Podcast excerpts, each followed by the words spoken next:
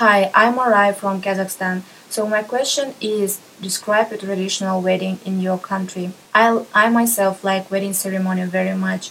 Wedding party in Kazakhstan lasts for two days. Every part has its own wedding ceremony. And usually brides they are wearing white dresses and sometimes they're wearing traditional Kazakh dress. And men they usually wears black suits. So everybody has a great fun. I love very much wedding ceremony.